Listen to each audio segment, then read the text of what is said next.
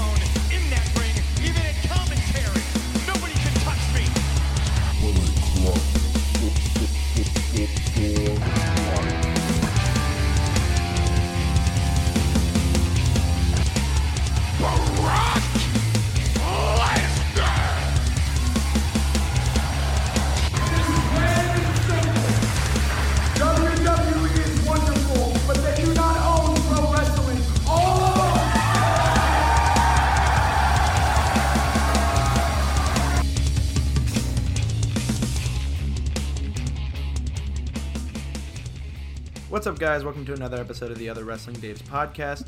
I'm your host, Dave Rosenberg, and I'm here with Dustin. Dustin, we just got finished watching AEW Dynamite Week 2 and NXT. I guess this is Week 4, but it's technically like Week 2 of them being live for two hours or two hours and 10 minutes on USA.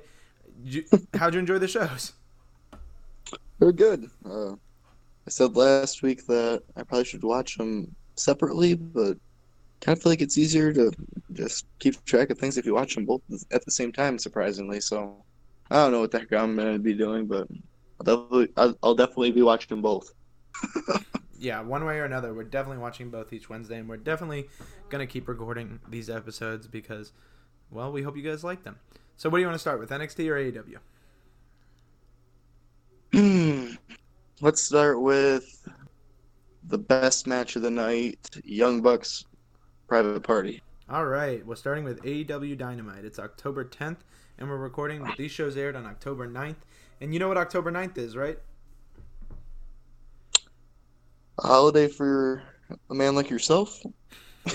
yes, it is Yom Kippur. I I spent the entire day fasting and then having a giant breakfast dinner with my family. But it's also Eddie Guerrero's birthday. It's Oh, his 52nd I didn't know where you're going with that. And you know Yeah. that that actually plays into AEW, so I'll, I'll save it for a second. But yeah, let's talk about this Young Bucks in Private Party match. Uh, let's first things first. Private Party won, and I don't think anyone expected that. I think most people expected the Bucks to make it to the finals or the semifinals or to get screwed, but they kind of just lost. Um, Yeah, they they made them. Private Party is made. It's kind of like the theory we had talking about Jurassic Express potentially. Uh, you know, going on a run, beating all the established teams, but like maybe it's Private Party. You know, maybe maybe it's them. You know, like I don't know what else to say. I mean, uh, that match was insane. It was your typical high action packed Young Bucks match for sure, and gotta love it. That's how you open up a show for sure. Yeah, it's hard for me to recap this one because it was just like every Young Bucks good match, but with like a Looks set like of really young, talented guys that they were just putting over. When usually the Bucks are the ones being put over. So it, you know, it's it's interesting to see the way that the Bucks they haven't won much. You know, and, and this AEW is supposed to. to be all about. Yeah, but AEW is supposed to be all about wins and losses, right? So I know they lost you have to. EVP by your name. Yeah, but th- I mean, they're not going to get a title match anytime No, soon. they, they don't need one though. They're gonna have a solid non-title feud with uh, Santana and Ortiz by the looks of it. So Yeah, should I'd be be. down for that. pretty good. I mean, like I said, they're like the team that should win the belts like third because you establish you're an up and coming team. You maybe put on a set of vets, and then you just give it to, give it to them. So that's how I've always viewed it. I thought this match was excellent. Uh, the near falls pretty much got me every time, and I I went like when Private Party rolled up. I don't know which Jackson it was, but when they rolled up one of the Jacksons and the bell rang, I like jumped out of my seat because I I just did not expect it. You know. Yeah. Well, well, being a person that watched NXT live and not AEW, you could really tell at the beginning of the show that the commentary was overselling Private Party. Like, they wanted you to believe like so much that they were going to win. It kind of took away looking back at it for me. Really, I didn't Because- get any of that. Yeah, like watching it not live, but watching it from ten to twelve, it, I got this vibe of like, "Yo, shut up! You're kind of like spoiling it," you know. Like, 'cause they- Interesting because For the first I- I- five minutes, they said it like five times, like "Private Party." I mean, Young Bucks favorites. Oh my, Young Bucks favorites. You know, just calm down. I mean, I watched. I mean, I watched NXT second, and I actually found the NXT commentary to be slightly annoying, even though I'm a big Mauro Ranallo fan. So, I- wonder, you know, maybe watching them both at the same time does have some merit. We'll have to see how we do things going on because I actually didn't get any of that, but I'll have to watch it back and, and see what you mean. I'm, I'm sure they did overhype them, but remember that this is only the second show, and you know, Which is uh, fine, of course, but like once you, you like you knew the results because you scroll, you got to scroll through Twitter, obviously, and it's it's fine knowing the results, but like. It, I don't know. It's like Jr. said it three times. I think Schiavone said it maybe two. Excalibur may have said it once. It was just like, okay, we know they're the underdogs. Yeah, what do you think about the commentary team tonight? I mean, obviously you said what you just said, but I thought Schiavone and Excalibur were both good, and Jr. had some really Yeah. good lines, but I felt like he was talking a lot Uh, more than last Too week. much. Yeah. I don't know if I'd say sure. too much. I would, but definitely more than last week. I know some people were already annoyed with him last week. Not many, but there were definitely some in our mentions. But you know, I did notice a little bit of that. But you know, he said slobber knocker, and he he put over like you know the Oklahoma colors and stuff like that when uh, Dustin Rhodes came out. So, I, I, Yeah, I you know, mean- I still enjoy uh, that three man booth for now. Yeah, JR is a guy that should definitely just play his best hits. I don't need to hear him talk 70% of the time of the commentators. He should be, but yeah, like I said, just play your best hits. Slobber knocker, you know.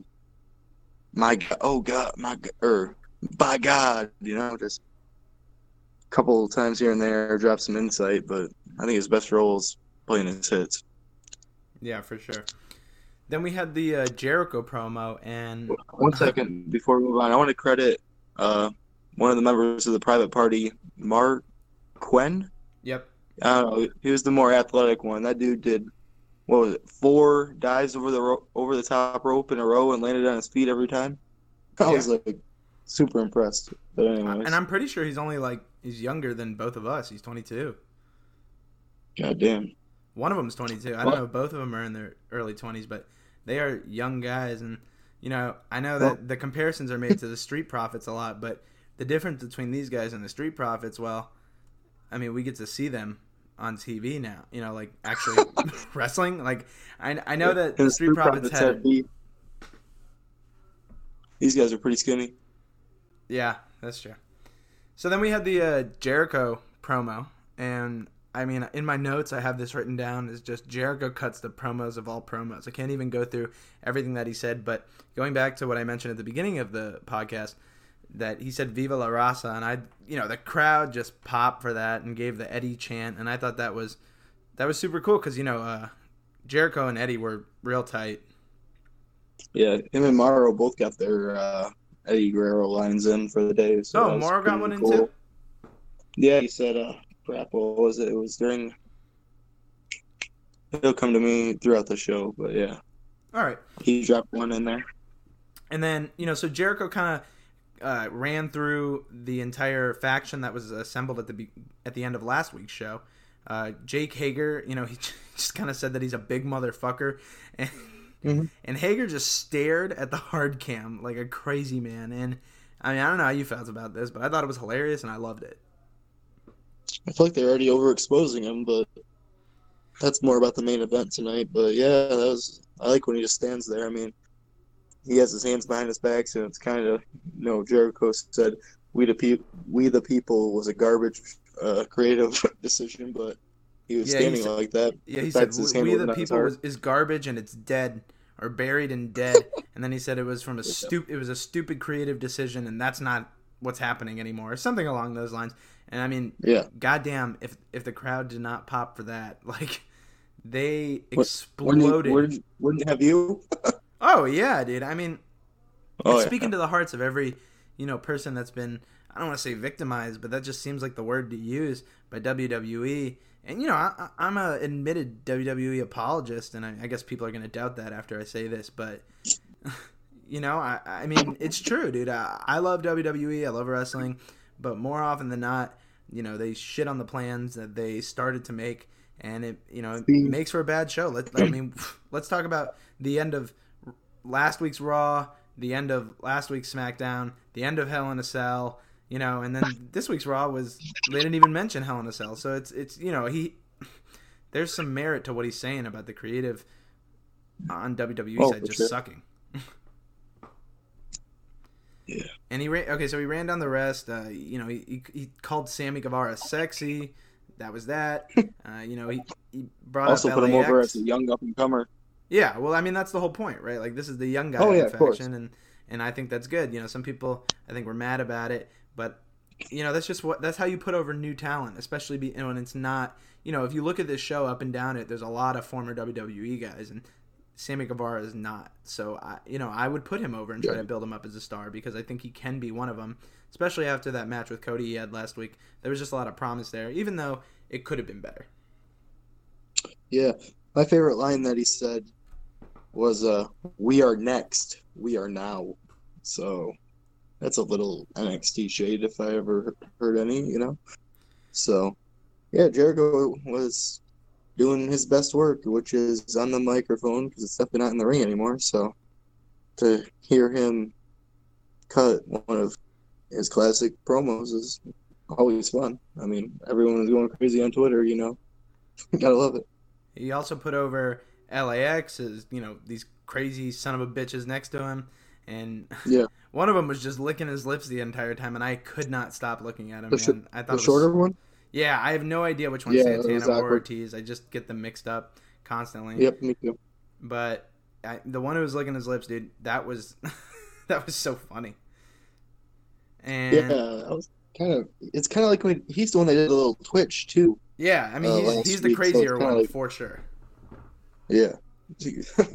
And Jericho also got to say shit on television. They didn't bleep it, but I mean you're allowed to say shit, so who cares? he said bitch at the end as well. Yeah, I mean bitch is fine. Bitch is allowed on cable, but some some stations Uh-huh. block shit. Uh, but they did not Really? on this show. And what was the other? Oh, of course, you got a little bit of the bubbly in there. So I thought that was uh, Just a little bit of the bubbly. dude. Did you did you hear the pop when he said it? They they loved it. You know, did you listen to his podcast on it? I haven't. He did like a one-hour special on it, and it was it was pretty funny. I was like, wow, I have it downloaded. Yeah. I'll be sure to check it out this week. yeah. Okay, so then we got uh, Darby Allin and Jimmy Havoc, and then the winner of this match goes on to face Jericho next week. Uh, yeah. Are we not gonna compare like half hours of the NXT and AEW, or are we just gonna go right through? Nah, that was the that was the first show. We'll we'll do we'll do Okay. AW all the way through, and then we'll do Gotcha, NXT. gotcha. Yeah, Darby Allin might like he he's small, but he might sneakily have the most uh, upside of any of their mid card guys right now, even more than like a Hangman Page at the moment. The dude is. Oh, you tweeted it. He's over. like he really is. He really He has is a over. skateboard gimmick. He has. You know, he's he looks different, which is always a positive. You know, he's unique in the ring. He's athletic. Does crazy shit. I mean, what's there not to like? I thought he was a lot more over uh, when he showed up later on the show than Yeah, in this match because That's I Jericho does. Yeah, but this match didn't do much for me, honestly. Uh, you know, I mean, I liked it. There was like a biting spot, but it was kind of that like we're different. We're gonna do a little more hardcore stuff. Uh, you know, obviously you have uh, Darby Allin and Jimmy Havoc. Th those two guys are known for their, you know, more death matchy type stuff. You know, so I think eventually you'll probably see something Yeah. between those guys. Uh, but I this match didn't do it for me. So you know, I you know you guys can't say that uh, you know I'm an AEW mark because well I don't like everything that they do on the show. Yeah, and also, um,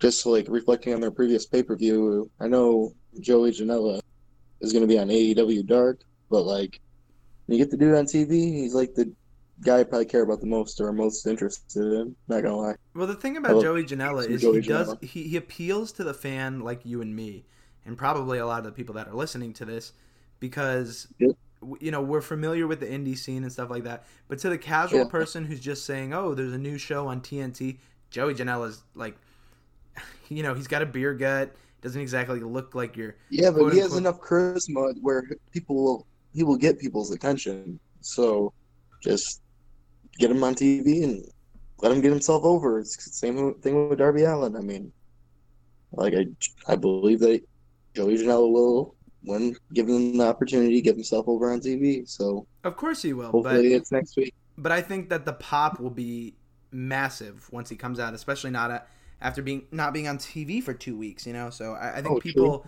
true. like you want him, and that they're just kind of building it up. And once he does come, you're right. Uh, I think people will understand quickly that sure he may not look like your stereotypical wrestler, but he's got the tools. No, for sure. So Definitely looking forward to seeing him along with the other hardcore guys and well, as well as Darby Allin against Chris Jericho next week in the main event. yeah, that's gonna. I, I think that's gonna be a really good match. Um, I think I think Jericho's like- gonna do a lot for him. Yeah, but the thing is, I haven't really been into Jericho matches lately, but like, I feel like Darby Allin might be like the perfect guy to like carry the right pace, but allow Jericho to kick somebody's ass. Because normally when Jericho's at his best nowadays, he's just beating down on people. So I feel like it's kind of a mixture of what will give us a really good Jericho match currently.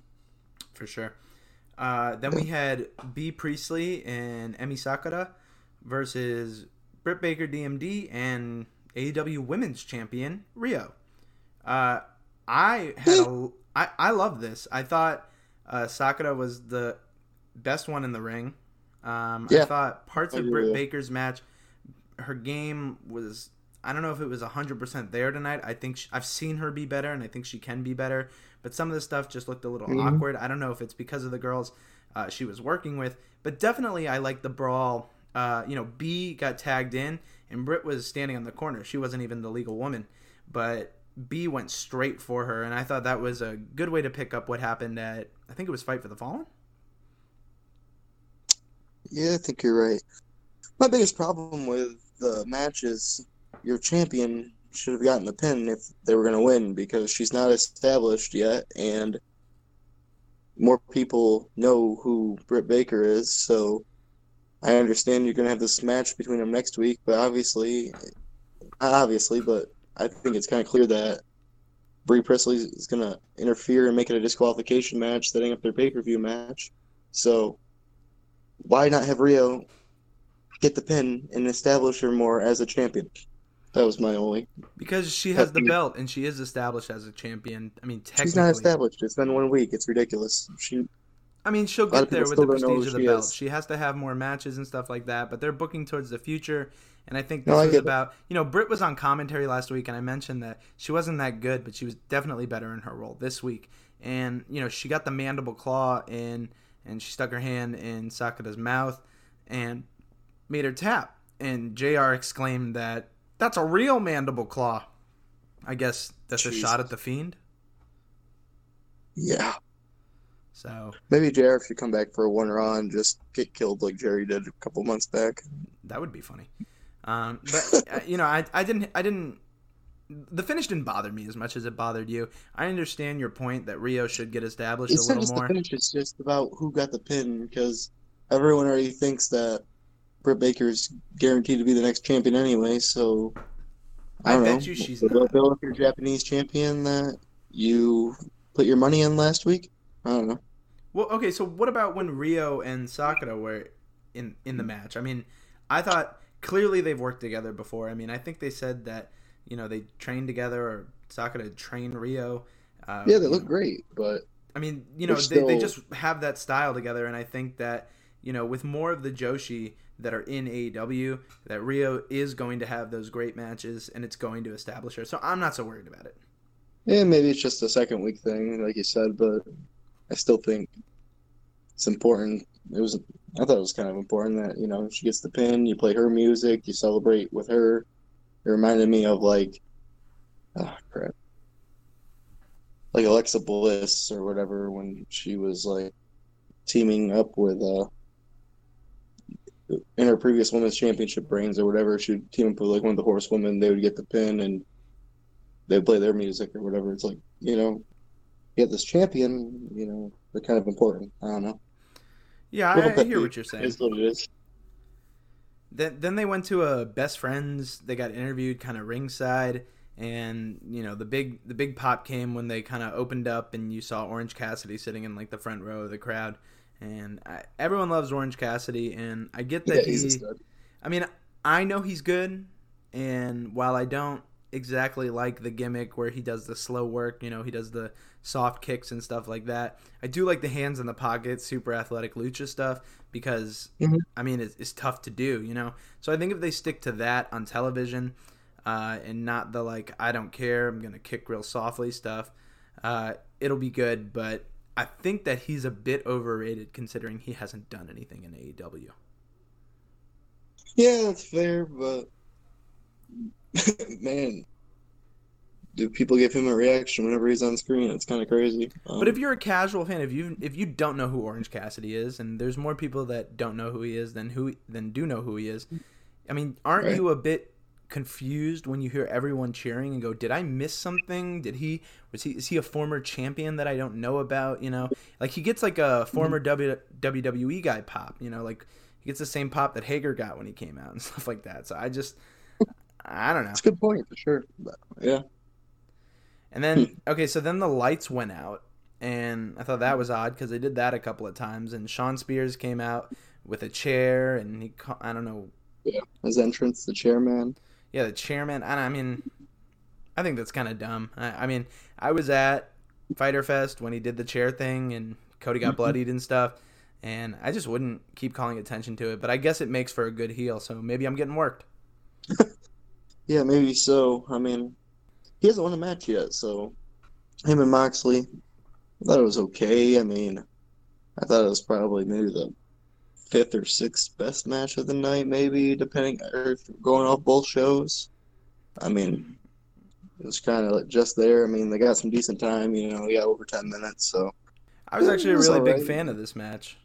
what you are? Yeah, I thought that Yeah, Moxley. I don't know. I just these finishes and the outside interference of all these AEW matches is kind of already pissing me off because they preach that they're different. They preach that it's not bullshit finishes and all Yeah, this crap all the time, but they look- have all these if you interferences. look at wrestling, Every show I watch with them, I could point out at least two. if you look at wrestling in a historical context, I mean, No, I get it. these kind of For things sure. happen all the time. You know, run-ins aren't bad, disqualifications aren't bad, but they need to make sense. You know, and they Yeah. can't be like boner killers, like you know the no contest they called it Hell in a Cell. Like that Yeah. was the wrong time Uh, to I'm do just it. comparing to NXT, which had great matches for the most, or not great, but you know, really good to great matches all night. And I don't remember one finish that I was like, man, that's really stupid. So, I'll give you that. I mean, I'll, I'll give you that. I mean, it's more of a credit to NXT than a diss to AEW, but I don't know. Well, my favorite part of this match was when Tully Blanchard, who came out uh, in Mhm. in Shawn Spears' corner, I really Yeah. liked when he got involved with Moxley, and Moxley went after him, and you know Yeah, you think. Shawn Spears comes up right behind him, and you think, God damn it, like this is this is what it is, you know, but Kind of like Hager did in the main event when he yeah, but but then cutting the ring Moxley turned around and beat the shit out of Shawn Spears, and I was like, Yeah. thank you, like. He's not an idiot. He just knows he's tough enough to beat both these guys. I think he's the only guy that did that in WWE as well, which is kind of funny. he did that a couple times as well. So after uh, Moxley got the pin on Spears, uh, he you know Mhm. he hit that. What are they calling it? The Death Rider DDT. I didn't hear the name. I know it's kind of. I think isn't it a Paler DDT? Maybe I'm wrong. Who knows? Don't But uh, Anyways, it looked good.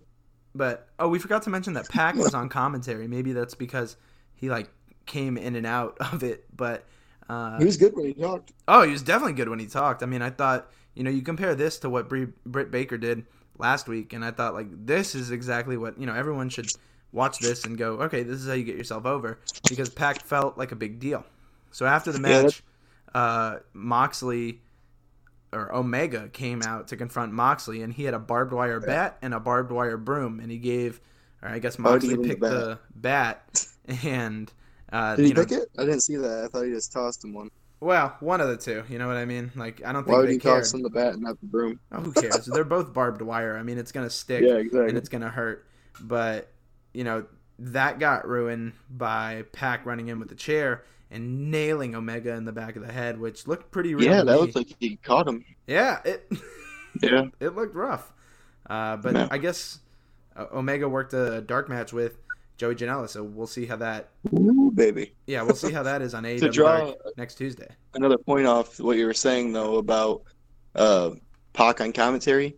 That's they probably could have made the match a little bit shorter because the dude, if you're gonna put my on commentary, he only has so many points he has to make. Uh, I'm undefeated. Uh, it's about winning. Uh, I held a belt, or I was undefeated for over two plus years. Uh, yeah, so especially especially with the like with what went on after the match i think 12 minutes was a little long for this um if you look at I think it was the if you look at the women's tag match they only got nine minutes and i'm not saying i would Yeah. like to see them switch but i might have wanted to see moxley and spears in maybe a nine minute eight minute match um, and then have all the hoopla after because i think that might have just flowed a little bit better but Yeah, because I would say Pac probably was what two thirds of the time like in it and giving good insight and saying things. So yeah, you're probably right that they probably should have just switched the times. Yeah, for sure. And then it's time for the main event. I mean, these two hour shows seem to go really quickly, Yeah. but in a good way. Yeah, for sure. They both flew by. so, okay, so the main event was Dustin Rhodes and Hangman Adam Page versus I love Sammy, Dustin Rhodes. yeah, Sammy Guevara and Chris Jericho. I'm sure you love Dustin Rhodes. He's got your name. Or I guess you have his name. Yeah, for real. He's older. Come on. So what'd you think about this match? Uh I don't, who who won? The heels won? No, the baby faces won. Nope, the heels won. Heels won. Jericho. Jericho. Oh, Jericho hit the Uh, Judas thing, right? Yeah, it's the worst looking one yet. Um, It didn't he hit him in the shoulder. yeah, kind of. Uh, Uh, he hit Dustin with it because Hager clotheslined uh, Hangman on the outside. So I don't know, a little too much Hager for me. I realized he was going to be involved because you know he came down. So is he going to be in Jericho's corner for every match? Is my question. Yeah, kinda I mean he's the heavy, yes. right? Like that's that's Yeah. the heat. You know, the heat is that So everyone's gonna say, "Oh, Jericho can't do it by himself," and then I bet he has a match and proves he can do it by himself. But yeah, but it's a little too much think, right like- the real question is, how does Hager bump into Brandi Rhodes? Because you know it's going to happen at the pay per view. now. So obvious. It, yeah, Jeez. you're right. It definitely will. But okay, so then Yeah. after the match, everyone pretty much was out. I think that entire uh, faction, which they've named the Inner Circle, um, Yeah. and we'll talk about you know what happened with that after this. But uh, pretty much the entire Inner Circle came out. They did that lights off thing, and Cody was out there again. The people pop for Cody. I know you're not sold on him, but I think everyone else. No, is. he's older. Yeah, I, like I'm not a, trying to like hate on AEW. Like I enjoy the show, but the shows are both so damn good that we have to nitpick. I feel like you know what No, I'm I hear you. Because no one wants to hear everyone just pat each other in the back. Like, yes, both of these shows were great. You know, so I'm just trying to point out little things that Well, we can say You know, both of these shows are important to me. great, but at the end of the day, I think we picked that one is better. I kind of feel like today was a tie just because of how good the opener was. But I right, we'll kind of feel like we'll if I had to pick one, I might lean on NXT. But we'll, we'll make our it. picks at the end. Yep, for sure. Um, anyways, just to back up a sec, I mean, I didn't like the finish. I thought the clothesline on Hangman was enough from from Hager. I didn't think he had to get in the ring and hit uh, Dustin as well. So it's fine, and you know, Well, there was actually a botch in this match. Uh, at one point, I think Hager was giving the, uh, you know, he was flipping uh, Hangman over the ropes, and Hangman had to, you know, he he- hit the ropes and he was expecting Hager to be right there, and it took Hager just an extra second, but it's a small little botch, but uh, you know Hager's timing it might not be what it used to it be back. if it was ever He'll get it back. yeah, I mean, he's been doing MMA and not wrestling for a while, uh, so you know, benefit of the doubt there. I'm sure he'll be fine in the long run. Yeah. Did you uh, see my uh, tweet about uh, who would people have been more excited for last week, Hager or Ryback? Dude, some people, some people pissed. really thought you were an idiot for that tweet. I don't give a shit. I was just thinking of people that were friends with Cody Rhodes. I know there's some stories back in the day that Ryback, Daniel Bryan, and Cody Rhodes used to ride on the ride, ride together on the road. So I was just thinking, well, well, one of his friends, and then yeah, I mean, play the heavy role. I mean, whatever. Yeah, I mean, I, I think I would have. I, I like Hager more than Ryback, but I, I, I do think that Ryback might have gotten the bigger pop. I think they're pretty similar. That's just me. Yeah, like, they are. like a little bit more technical ability from obviously Hager, and a little bit more powerhouse from Ryback. But Yeah, but no one calls it. No, level. no one tries to make nicknames with Hager and Botch and you know Rybotch. Yeah. so That's just so easy. it's Like- there. It's there. Yeah, for sure. All right. um. so Anyways, that's uh, AEW.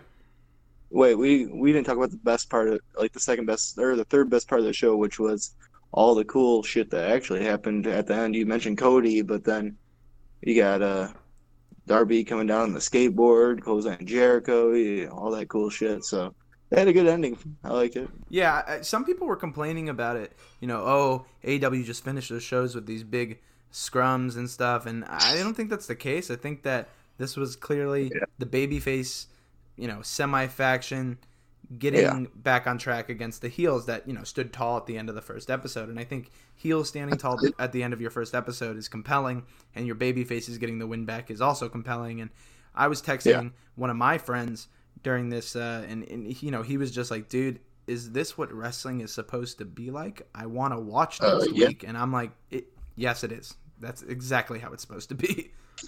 Exactly, and like I said, I may have not liked the finish of that match as well, but it certainly made up for it. And I'm looking forward to a lot of matches next Wednesday. Holy shit! But like Jericho versus Darby is gonna be fun. So What do you think about this inner circle faction name? you know, I didn't think it was that bad until you just said it to me again. Yeah, Like seriously, no, seriously, this whole time, like I've been like, that's not bad, you know. I'm sh- you know, you're in the inner circle. We're we're a team, but you just said it's me.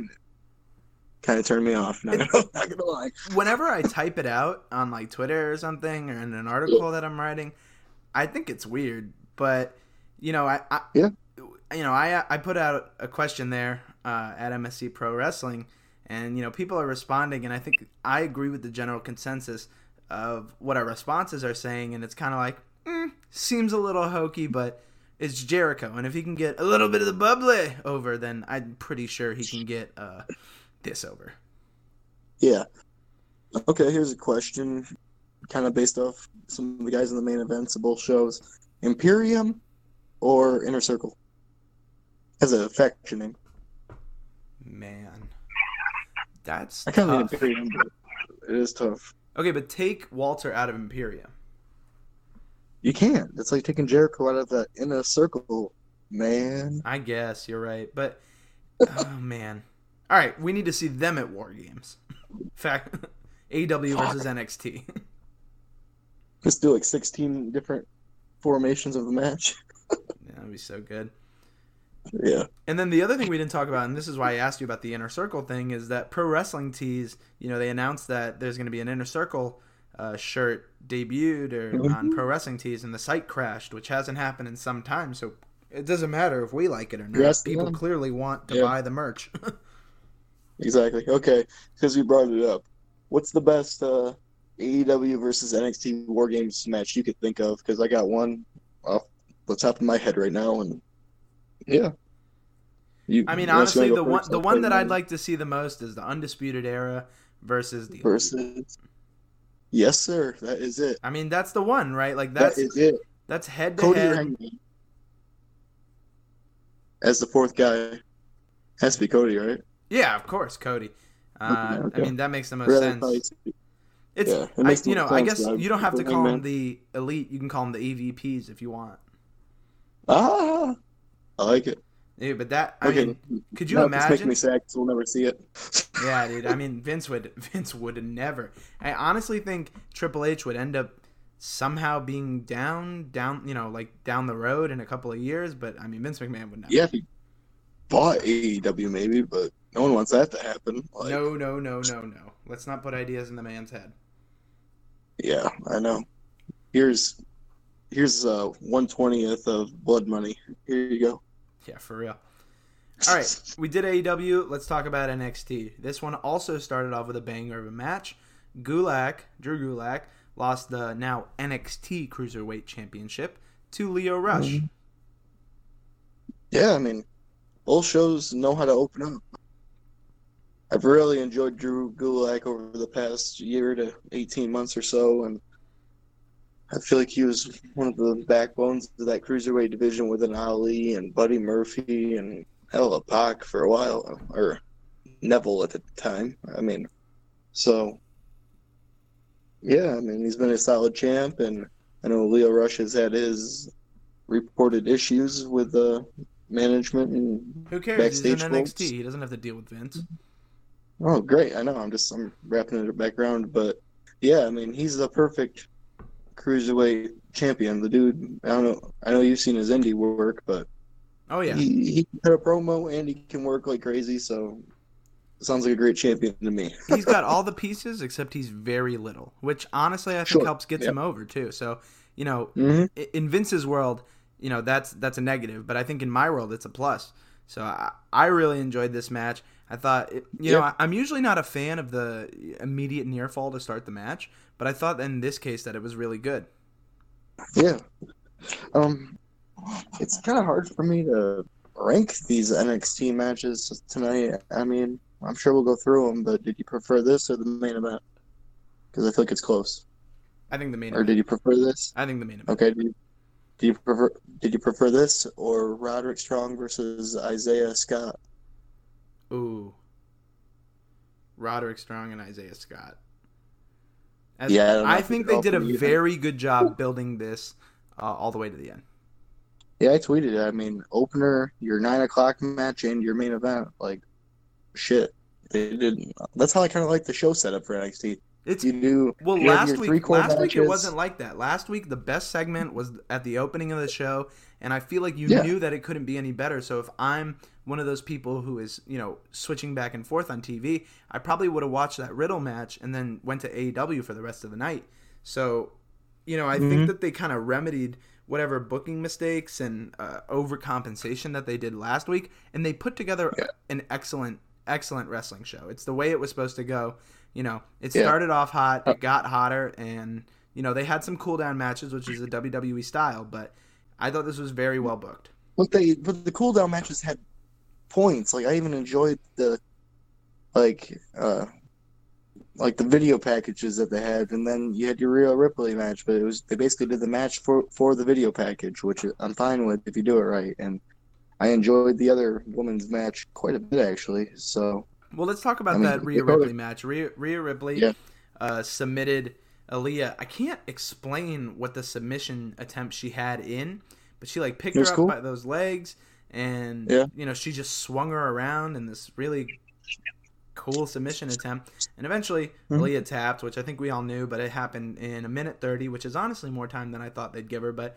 It was just kind of an excuse, you're right, to get Rhea Ripley beating the shit out of someone into a video package for next week. But after the match, Rhea called out Shayna and she said that, you know, she's been and broken every single person that's come at her, but not her.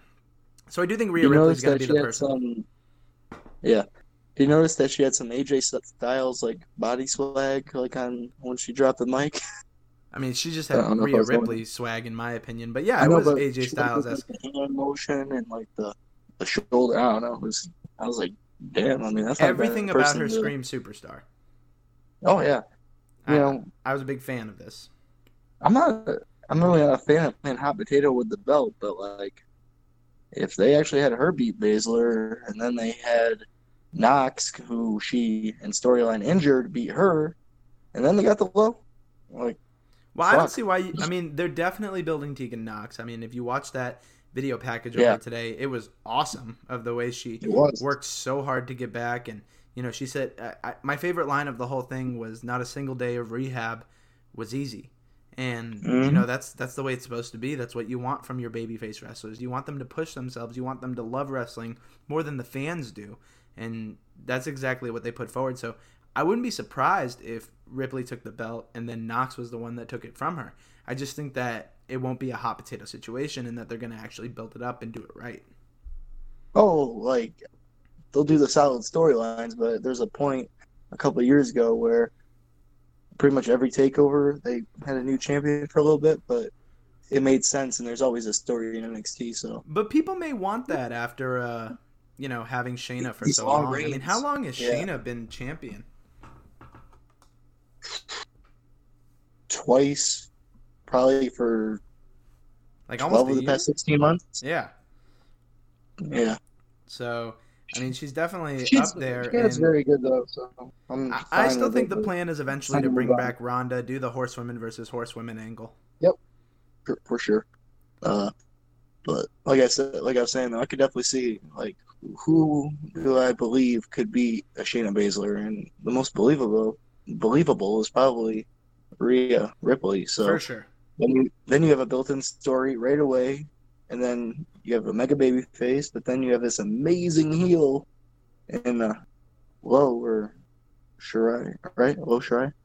Io, Io? Io Shirai, sorry. Io Shirai just waiting to beat her. Like I don't know. I just like they have this. Io They be basically have the next. Okay, do you think, They think have the next year built out. do you think Rhea is a face? I mean, I think she's kind of like an anti-hero. I mean, I guess she is a face, but she seems like kind of a heel who you just want to win. Yeah, I'm trying to think of an example. Uh, Sid. Cody Rhodes. I mean, Yeah, kind of. out, gets the babyface reaction, does a lot of heel shit, still gets cheered, but can't get a boo if he has to. Yeah. And then we had okay, so then Breezango came out with they're in these goofy firefighter outfits. I thought this was kind of stupid, but they did come out with beautiful women, so I mean, I love those guys. they they have what I don't, which is a nice body and women fawning over them. So, uh, yeah, you know, they they're doing good. But they were supposed to face Ever-Rise, and I guess Ever-Rise's music played, but the Forgotten Sons came out, and obviously Jaxson Ryker isn't wrestling in this tag match. It's Steve Cutler and Wesley Yeah. Blake, which, if you're wondering, I did have to look up those names because I mean, I, do you care about these other two guys? But they beat Breezango real quick. Yeah, I've heard the names before, but it was a, a smart segment to get, I would say, somewhat NXT established tag teams on TV because they're probably losing the Street Profits to either Raw or SmackDown. True, true. So you got to get some tag teams going because the only ones I ever can think of is Undisputed Era. You know, Bobby Fish and Kyle O'Reilly. So There's definitely more, but you're right. They need to do some rehab on the tag team division, and that's kind just of saying the only ones that pop in my head. well, especially with you know AEW. I think you know the ones that pop in your head uh, jump out all over the place. But you're right. NXT. I can't think of too many tag teams that I would like to see. Of course, I'm sure uh, you know people who listen to this They'll are gonna remind yeah. us of everyone that we forgot about, but it just doesn't come to us. yeah, exactly. and Um, you know that that's it at the end. But Forgotten Sons won pretty quickly, and I thought this was kind of a boring match. I mean, Breezango was definitely good, but it didn't didn't do much for me. Yeah, uh, not Breeze, but uh, Fandango. Fandango. He did. He he looked like he's fully back from his injury, so that's nice to see. And I've always liked him a little bit. He's really talented. He's always just kind of had gimmicks where it was more about the character than it was the work. Yeah. And I'd like to see him. Just I'd like to see him work. just remember, uh, Fandango beat your AEW World Heavyweight Champion at WrestleMania. So just pointing that out. Wow. Yeah. I Yeah, didn't even that was when realize that, but you you are you are correct. hmm so yeah, th- this didn't do much for me, and the next thing didn't do much for me either. Uh, Boa, who I didn't know was a person, lost in like seven seconds to Cameron Grimes. I, yeah, Cameron Grimes, he's pretty talented. Um, he used to wrestle under the name of Trevor Lee, I believe. Yep. Yep, yeah, he's pretty good. Um, I guess his new gimmick is winning every match under 10 seconds, which is a nice way to make a paycheck. Um, I, I'm assuming the Chinese gentleman is the first, uh, the guy that they hyped up as being the first Chinese signing. So, So I, I looked it It up, like and, might- and I guess he was part of like eight Chinese people, seven seven Chinese athletes uh, to train in the WWE Performance Center, and Boa was signed. Okay. So I, I would assume that he's the biggest name of all of them that's that's made it so far. He came, he, he debuted in July of 2017. So maybe they're trying to, you know, get him going. Maybe he's gonna become like a normal weekly character type guy because if he's gonna feud with Killian Dain, you know, I mean, he'll probably lose, obviously, but you know, he can get some TV time and character development, and we can learn a little bit more about him. But yeah, this was basically nothing. Yeah, you alluded to it. Uh, seven seconds. The Cameron Grimes went real quick, and then Killian Dain. Well, Killian Dain walked out like at the beginning of the match, and Cameron Grimes like pointed to him, and the ref just didn't even look. But you know he got back in time for the pin. But then you know Dain, Dain came in. I thought he was gonna start a fight with Grimes. He ended up just kicking Boa's ass. Exactly. So Maybe, I mean, maybe those guys be a tag team. yeah, I mean, eh, who knows? I don't know. It's just a random thought. But I will say that this th- these two were back to back segments that didn't do much for me. Yeah, not much. But then we had something that absolutely did something for me. Uh, Roddy, Roderick Strong, and Yeah. Isaiah Scott, the former Shane Strickland. Yeah, That was I- damn good. Yeah, it was. Uh, Roddy's best matches are when he's slapping the shit out of guys hard as fuck, and they slap him back hard, and he just he just gets up to another level of because he has some of the best cardio of any wrestler you're find. This dude just keeps going and going and going, and those are normally his best matches, like 15 minute ass beatings, you know, just foot it on the gas, full throttle. So Yeah, those I'm- are the matches I love seeing of Roddy. when when Roddy was when Roddy was in the Indies, he was one of my favorite Indies workers. And when uh, Scott was working as Shane Strickland or Deadshot, he did a lot of Lucha Underground stuff too. Uh, he was Yeah. one of my favorites as well. I actually got a chance to meet him uh, Mania two years ago in Okay. New Orleans. I'm at a CZW show like three o'clock in the afternoon, and there's you know there's this athletic guy just sitting next to me eating Subway, and I look at him and I'm just like, "You're dead shot." just looks at me and goes, "Yup." and I mean, it was cool, dude. He, he just sat. He sat next to us and he watched a CZW show. You know, we didn't bother him. He didn't bother us, but he was just a dude who loves wrestling, and you know that's that's that's what I like. And goddamn, I think I met this him what a a- great match. Yeah, I think I met him at a Evolve show myself, but uh, it was good. And the slaps, you know, sometimes just loud slaps can just perk your ears up, and you're like, "Whoa, what was that?" And, He had some cool definitely- moves. He did like a cartwheel off the ropes into a splash. yeah, And he did this Yeah. uh, cool like jumping like big kick thing, and I thought that was probably the best move of the match. yeah. I mean, it definitely established him as a worthy weekly TV character with potential takeover matches in his future. That's for sure. I mean, I could definitely see this being a uh, North American title takeover match if uh, Roddy keeps the belt for a little while. Well, I, I could actually see him one day. Uh, you know, I think he'll actually stay in NXT for a while. I'm not sure why, Yep. but I think he will. But I- I could see him as NXT champion one day. I mean, he's that good. Yeah, it's definitely not the realm of possibilities. I mean, Roddy isn't the biggest guy, but he was he was pretty jacked in that in the ring, didn't he? I mean, Oh yeah, I don't know, like I said, about what order I put the NXT matches in, but if the tag team match of AEW was the best of the night, the first middle and last match of this NXT card, I think, are some combination of two through four. That's just me. Huh? You you might have a point there. I'd have to go back and rate everything appropriately, Yeah. but uh, you know maybe an NXT match, I mean an AEW match slips into that two through four range. But you're right. Maybe. These three matches were, uh, you know, it's honestly it's hard for any promotion to beat these three matches. So very good. Yeah. Afterwards, I Dream mean- came out and, well, I mean I don't know how, a better way to put this. He made fun of Roddy's dick. Dick Heat. dick heat, dude. I mean, he you know he put that he put that one. It was kind of an awkward promo. I think Velveteen Dream still has a lot to, uh, you know, learn when Work. it comes to mic skills. Uh, because you know the pop was underwhelming when he said that him and Roddy would be facing off in two, I think two weeks. He said, and it just kind of felt like everyone in the you know the 400 people in the audience were like, well, we've seen that. Yeah, for sure. But the dick I, stuff was uh, funny. He put up a picture of uh, you know, uh, Roddy laying on a couch with a belt over his genitals, and then you know he he said he said you'll see in two weeks' time. I guess that's after he made the announcement. He said you'll see why Roddy doesn't measure up, and then he snapped his fingers and away went the belt on the big screen, and you just saw a blurred, I, very small penis. yeah. So I mean, and that got a bigger pop than the match announcement. So positives and negatives in that promo for sure. Yeah, But I thought it was fun. Roddy's married to one of the members of the Four Horsewomen women of MMA, so that's his own problem, I guess. Terrible, terrible. and then okay, so then another, uh, I guess I don't know what would you call it, run in. It was he didn't run for sure, but Ciampa came in, and I mean Ciampa.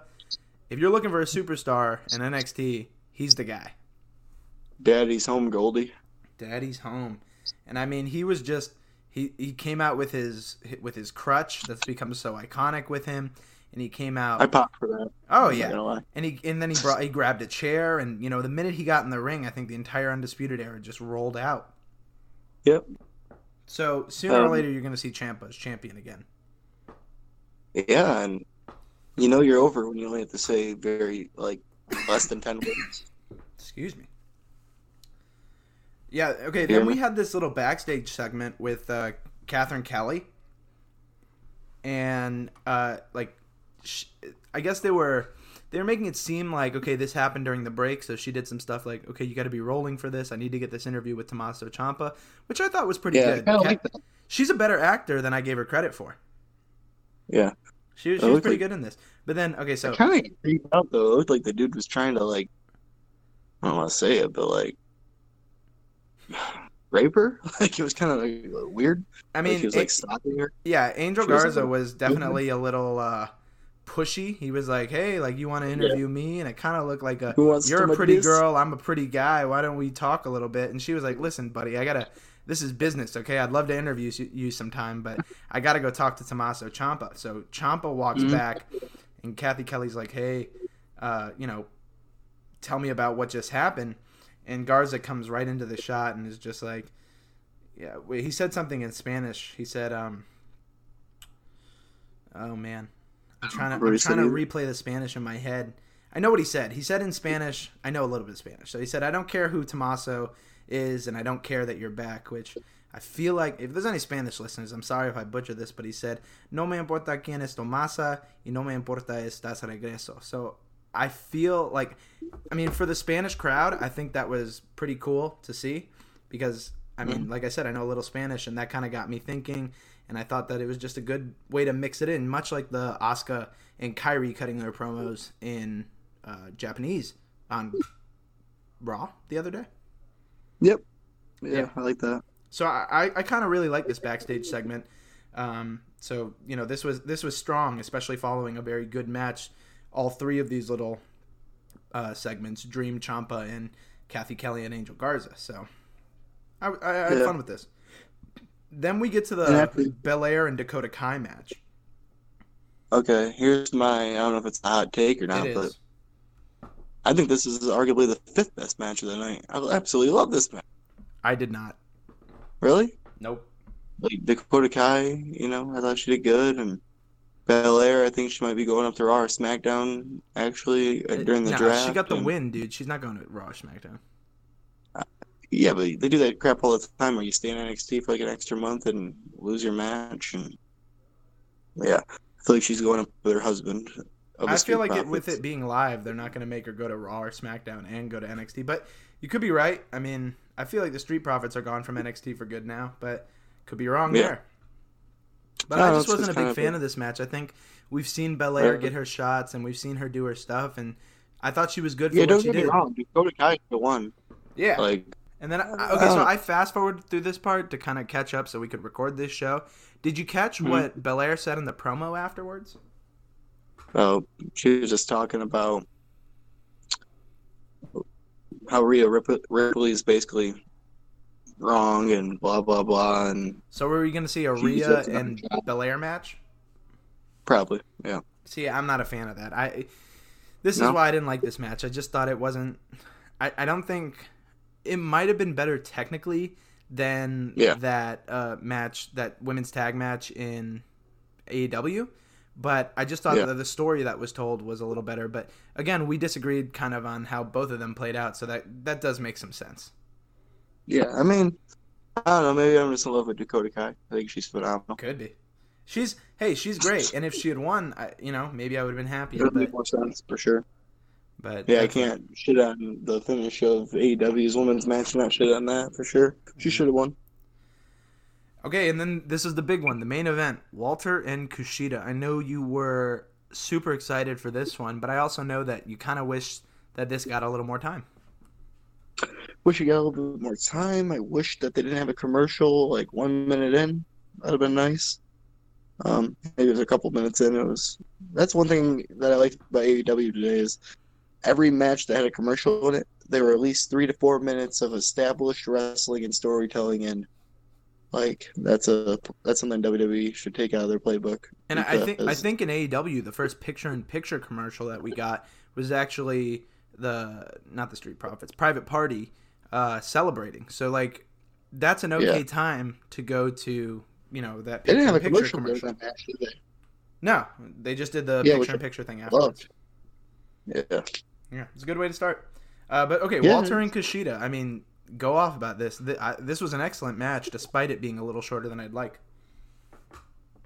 Yeah, I mean, it's pretty much everything you could expect for the amount of time they had. I mean, Walter is just so damn good.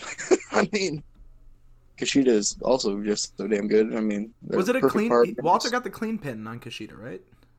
Yeah, but he had to hit him with about three finishing worthy moves to get it, which also protects Kush- Kushida in a way. So I Uh, enjoyed yeah, it a lot. I, I'm not mad about this at all. In the way it played out, I thought that both guys looked strong. Walter's obviously the person that you need to keep on top. My question to you is: like- Do you think that it continues this feud, or you think this Walter Kushida thing was a one and done?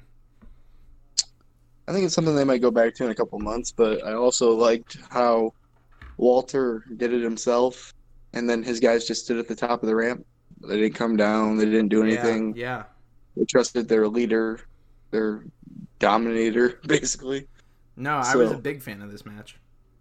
Yeah, I mean, did a lot of cool stuff. I mean, I liked early on when Walter, uh, what was he trying to keep uh, getting back in the ring, and Kushida kept kicking him or something. Yeah, I mean, Yeah. it was it was psychological. You know, it had good. Everything they makes did made sense. which is basically pretty much 99% of Walter matches you watch. The dude is an excellent psychologist. I mean, even sure. I mentioned this. I was actually watching this match before we started to record because I needed to finish it up. But I mentioned Yep. to you that Kushida went for a springboard move and he kind of tripped and he stumbled across the ring. And Walter just didn't skip a beat and he was like idiot and just kicked him in the face. And it was, I mean, you can't, Yeah. you know, some other guys under that kind of pressure, especially in a main event, would have just you know, said, "Oh, let's find a way to redo that spot or something," you know. So I thought, you know, having Walter in there and with Kushida, despite the size uh, difference, you know, it was just kind of two really smart wrestlers who knew what the hell they were doing. oh, absolutely. I mean, Walter should probably be an established main eventer on any brand or any show he's on. And Kushida is the, the ultimate utility player. He can play any role. He can wrestle any match. He has so much credibility from his past, and obviously not everyone knows his will know his past, but he uses the charisma and he's a great wrestler as well. And I'd definitely like to see him have uh, maybe a match for that UK championship for on one of the UK pay per views because Walter always gets like 40 minutes in the main events. Like, give me that. All right. Like, so, wh- which show did you prefer? You know, it's really hard to overcome that opening tag team match from AEW, but I kind of think after watching some things over and paying a little bit more attention after our interview uh, with Sid, um, I kind of lean NXT, honestly. I mean, AEW is really good. They have the best match, but. So, Uh, you, so you have NXT. promo. You have NXT at two and zero through two weeks. Yeah, it's, I mean it's really close. Jericho had an excellent promo. It's not like the show really fell off, but I feel like NXT just kind of stayed steady. And maybe there was a, for the most part, like you know, because they have their video packages of like a Pete Dunne and Damian Priest, and then they have their video packages of uh, Keith Lee and Dominic. I, I can't say his last name, but Dominik Dijakovic. Dijakovic. Okay, yeah. That's what I'm going And- with. Okay, so I actually preferred AEW this week. I'm not gonna lie. Which I, I, I think it's like fifty-one forty-nine. Like it's, It's- so close. very close, especially when we went through all of NXT. I started to realize that, goddamn, you're right. It was a very well booked show. Uh, you know, I think that second hour, other than the Belair Kai match, for me is the one that kind of brought me down in the second hour. And Yeah.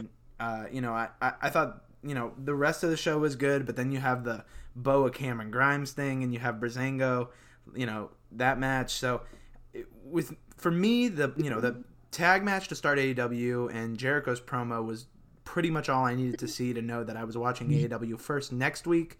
And despite the Darby Allin and Jimmy Havoc match that I didn't exactly like, I thought the rest of the show was very very solid and I just have to give it to AEW. I actually lean a little uh, more heavy AW, maybe like not too much. You know, not if you're at 51.49, I'm at 55.45. You know, it's it's not a big Yeah. one, but I'm given a little more of an edge. I did really like. I told you, I was texting my friend, and both of us were Yeah. just like, "God damn, dude! Like, this is the feeling we've been waiting for so long," and I just can't ignore, uh, you know, that AW to me put on the better wrestling show.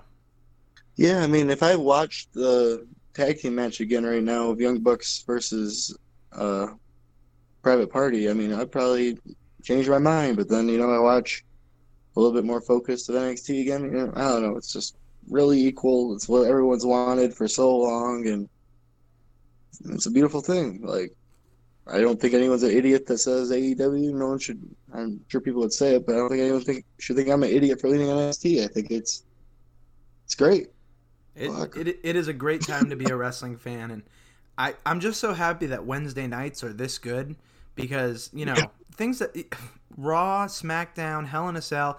I mean, it's just such a bad taste in my mouth, and and to get these two shows out there and watch them back to back, I didn't mind watching four hours of wrestling. You know, if you made me rewatch Hell in a Cell, I'd watch the first hour. So, just gonna ask you for who you think are gonna be the first three picks for Raw and SmackDown. Just Man, shoot your shot. Who do you think? What are you thinking? Because we're not gonna have time to do a. Yeah, we mock wanted to do a mock draft, but I don't think we're gonna get a chance to. There's still we're still talking about maybe working on a draft idea, but it's gonna be a little different than you guys think if we end up doing it uh, later this week. So we'll definitely get that out to you. Uh, but if if you put I'll me on the Raw. spot, You, if, or- you want Raw or SmackDown? We'll just go back and forth for three picks. I'll take Raw because traditionally I, I I I'm a Raw guy. Does Fox get the first pick, or should you get the? Or we'll go with you. Now Fox definitely gets the first pick because the draft starts on SmackDown on Fox. Ah. Hmm. I feel like he's not a SmackDown character though, so it makes it difficult. But the Fiend. Yeah, I mean that's you know the Fiend going to SmackDown isn't a bad idea because it does do that whole reset, get away from the whole Rollins thing that just happened. I mean, if WWE wants Yeah. to sweep this under the rug, I think that's the pick.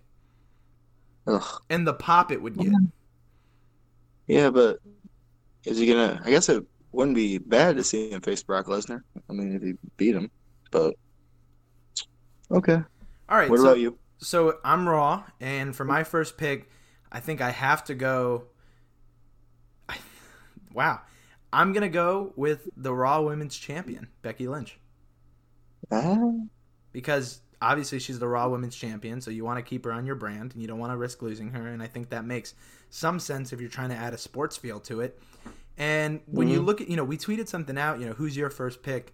Um, and I and I and I told people to kind of consider all, all all things, booking options, and you know how well they draw, as well as in ring work and mic skills. And I think right now that Becky Lynch just has all of those going, especially after the match I watched with Sasha Banks. I mean, I think that her options are unlimited because she really could work with any woman in the division.